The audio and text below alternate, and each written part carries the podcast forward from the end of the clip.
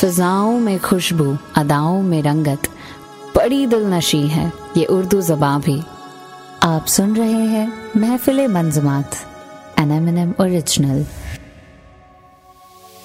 آ گئے آپ تو محفل یہ سجا لی ہم نے، دل کے باغیچے میں پھر سے سخن کا پھول کھلا۔ خیر مقدم کرتا ہوں دوستوں، میں طلحہ آپ کا، آپ کی اپنی ہر دل عزیز محفل منظومات میں، جس میں ہم آپ کو ہر بار کسی ایک مخصوص شاعر سے ملواتے ہیں۔ آج جن شاعر سے آپ کی پہچان ہوگی ان کا نام اردو زبان کے خداور لوگوں میں آتا ہے۔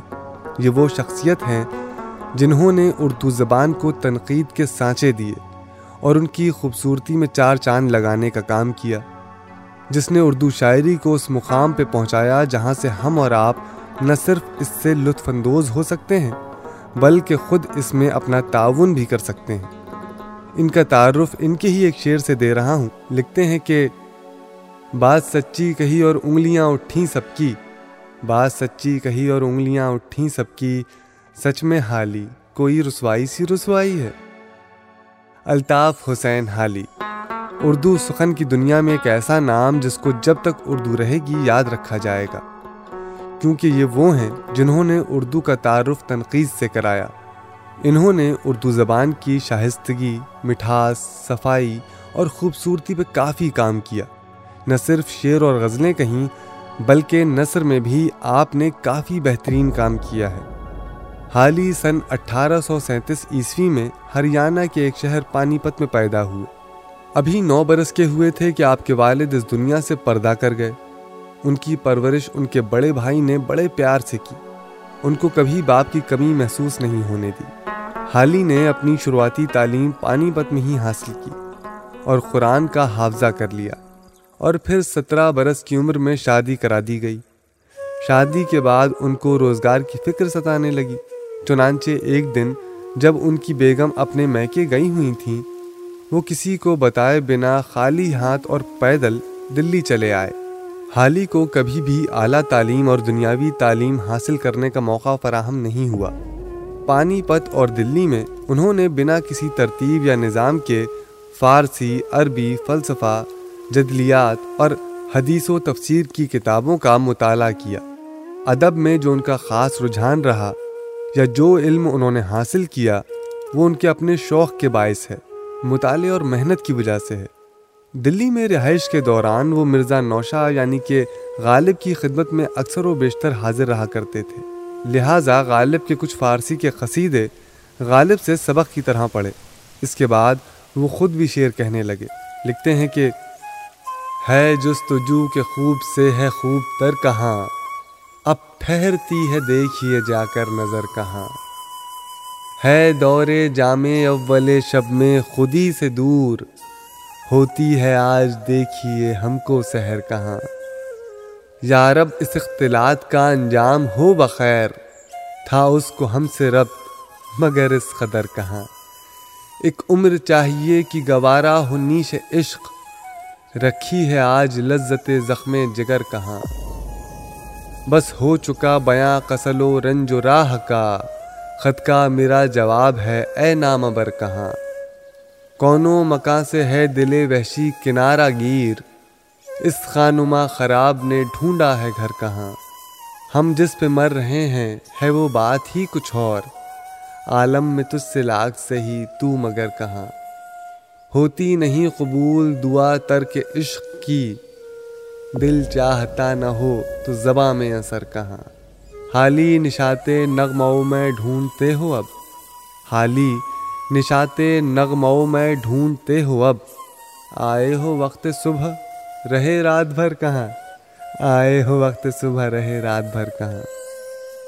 اس کے کچھ وقت کے بعد وہ اپنی لکھی ہوئی چند غزلوں کو درست کروانے کے لیے غالب کے پاس جا پہنچے تو غالب نے کہا، اگرچہ میں کسی کو فکر و شعر کی صلاح تو نہیں دیتا مگر تمہارے بارے میں میرا خیال ہے کہ اگر تم شعر نہ کہو گے تو اپنی طبیعت پہ سخت ظلم کرو گے، جس بات کا حوالہ یہ غزل دیتی ہے، سماعت فرمائیے۔ حالی لکھتے ہیں کہ جیتے جی موت کے تم منہ میں نہ جانا ہرگز، دوستوں دل نہ لگانا نہ لگانا ہرگز، اور عشق بھی تاک میں بیٹھا ہے نظر بازوں کی، دیکھنا شیر سے آنکھیں نہ لڑانا ہرگز، ہاتھ ملنے نہ ہو پیری میں اگر حسرت سے، تو جوانی میں نہ یہ روگ بسانا ہرگز۔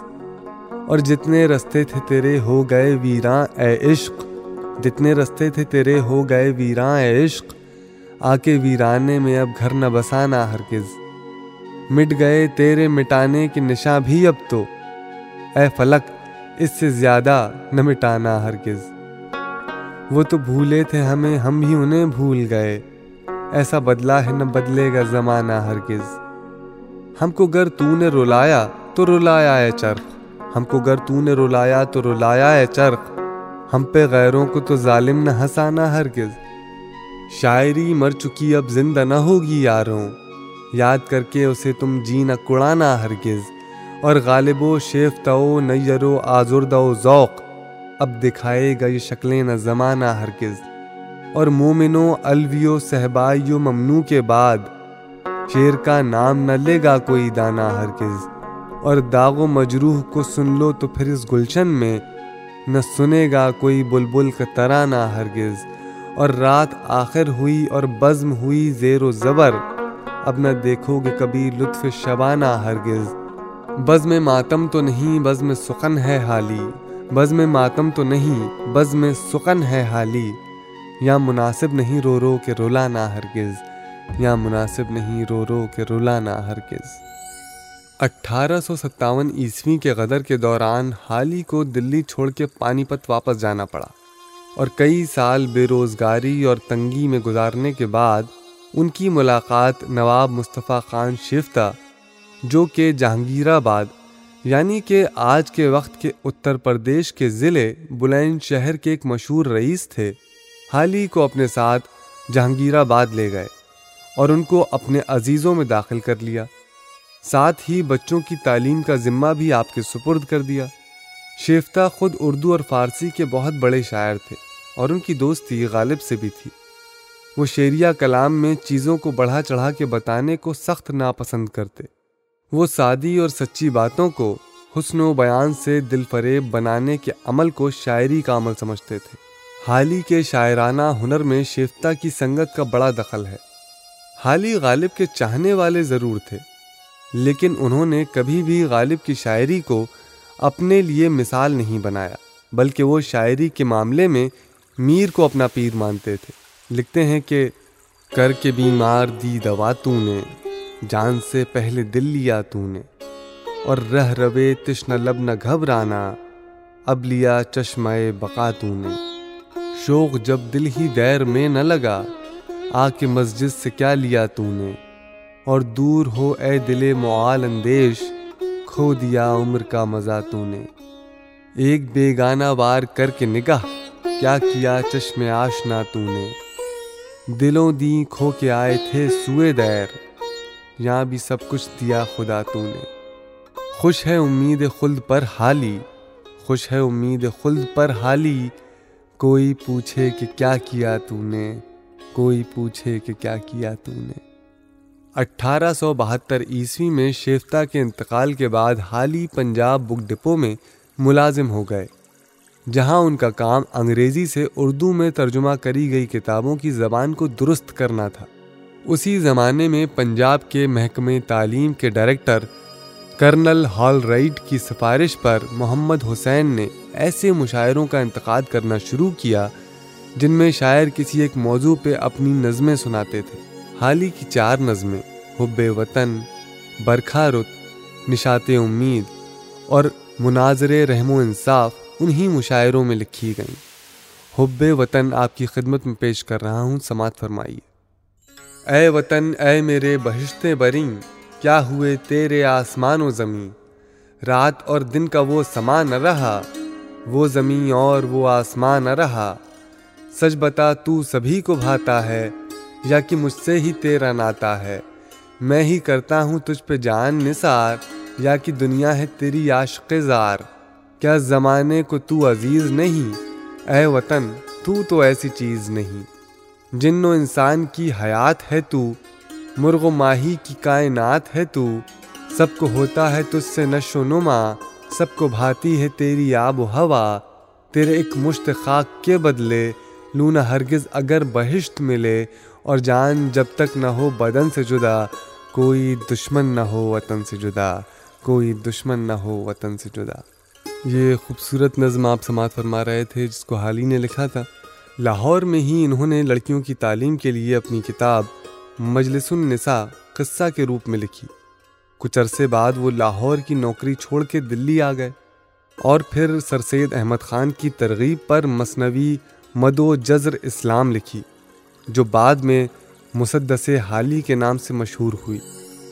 اس کے بعد حالی نے اٹھارہ سو چوراسی میں حیات سعدی لکھی، جس میں شیخ سعدی کے حالات زندگی اور ان کی شاعری کا تبصرہ ہے۔ حیات سعدی اردو میں سوانائے حیات کے تعلق سے پہلی اہم کتاب ہے۔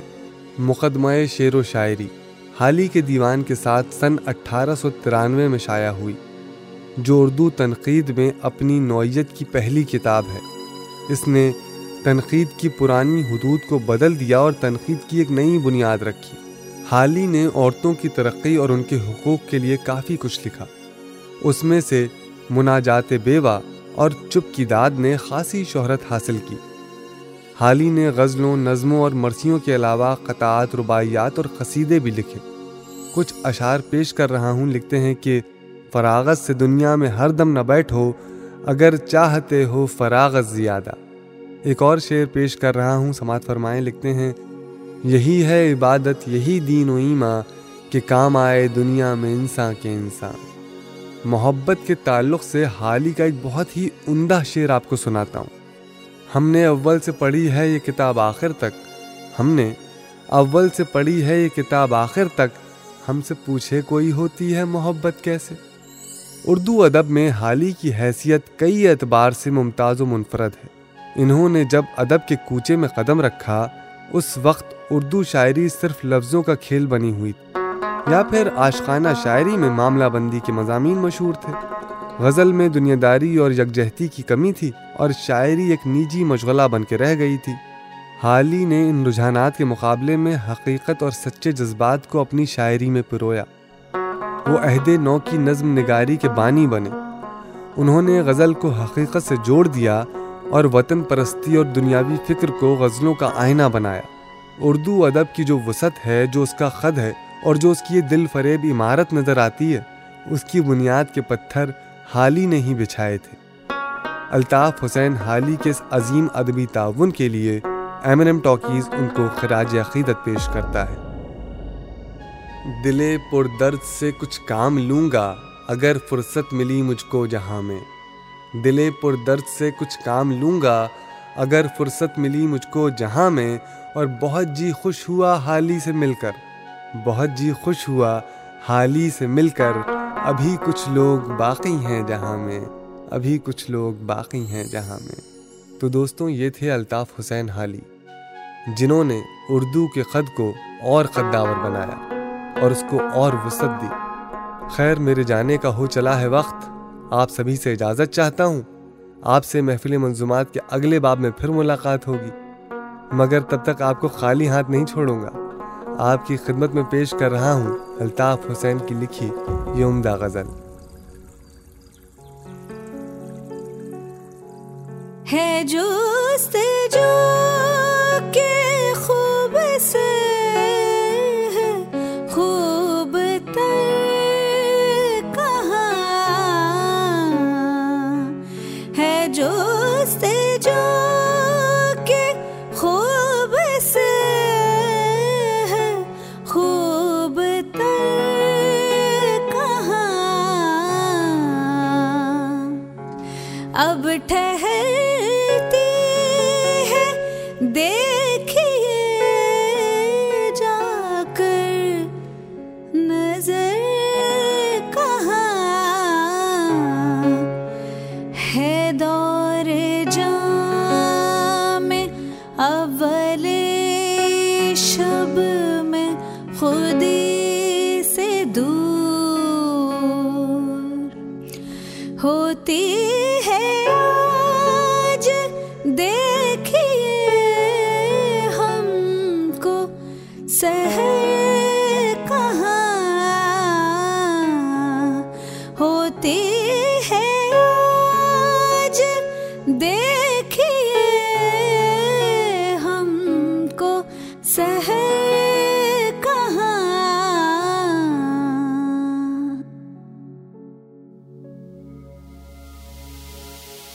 تو کیسی لگی آپ کو ہماری آج کی یہ شاعرانہ محفل؟ ایسے ہی شاعروں کے بارے میں جاننے اور ان کی شاعری سے لطف اندوز ہونے کے لیے سنتے رہیے محفل منظمات N M N M original.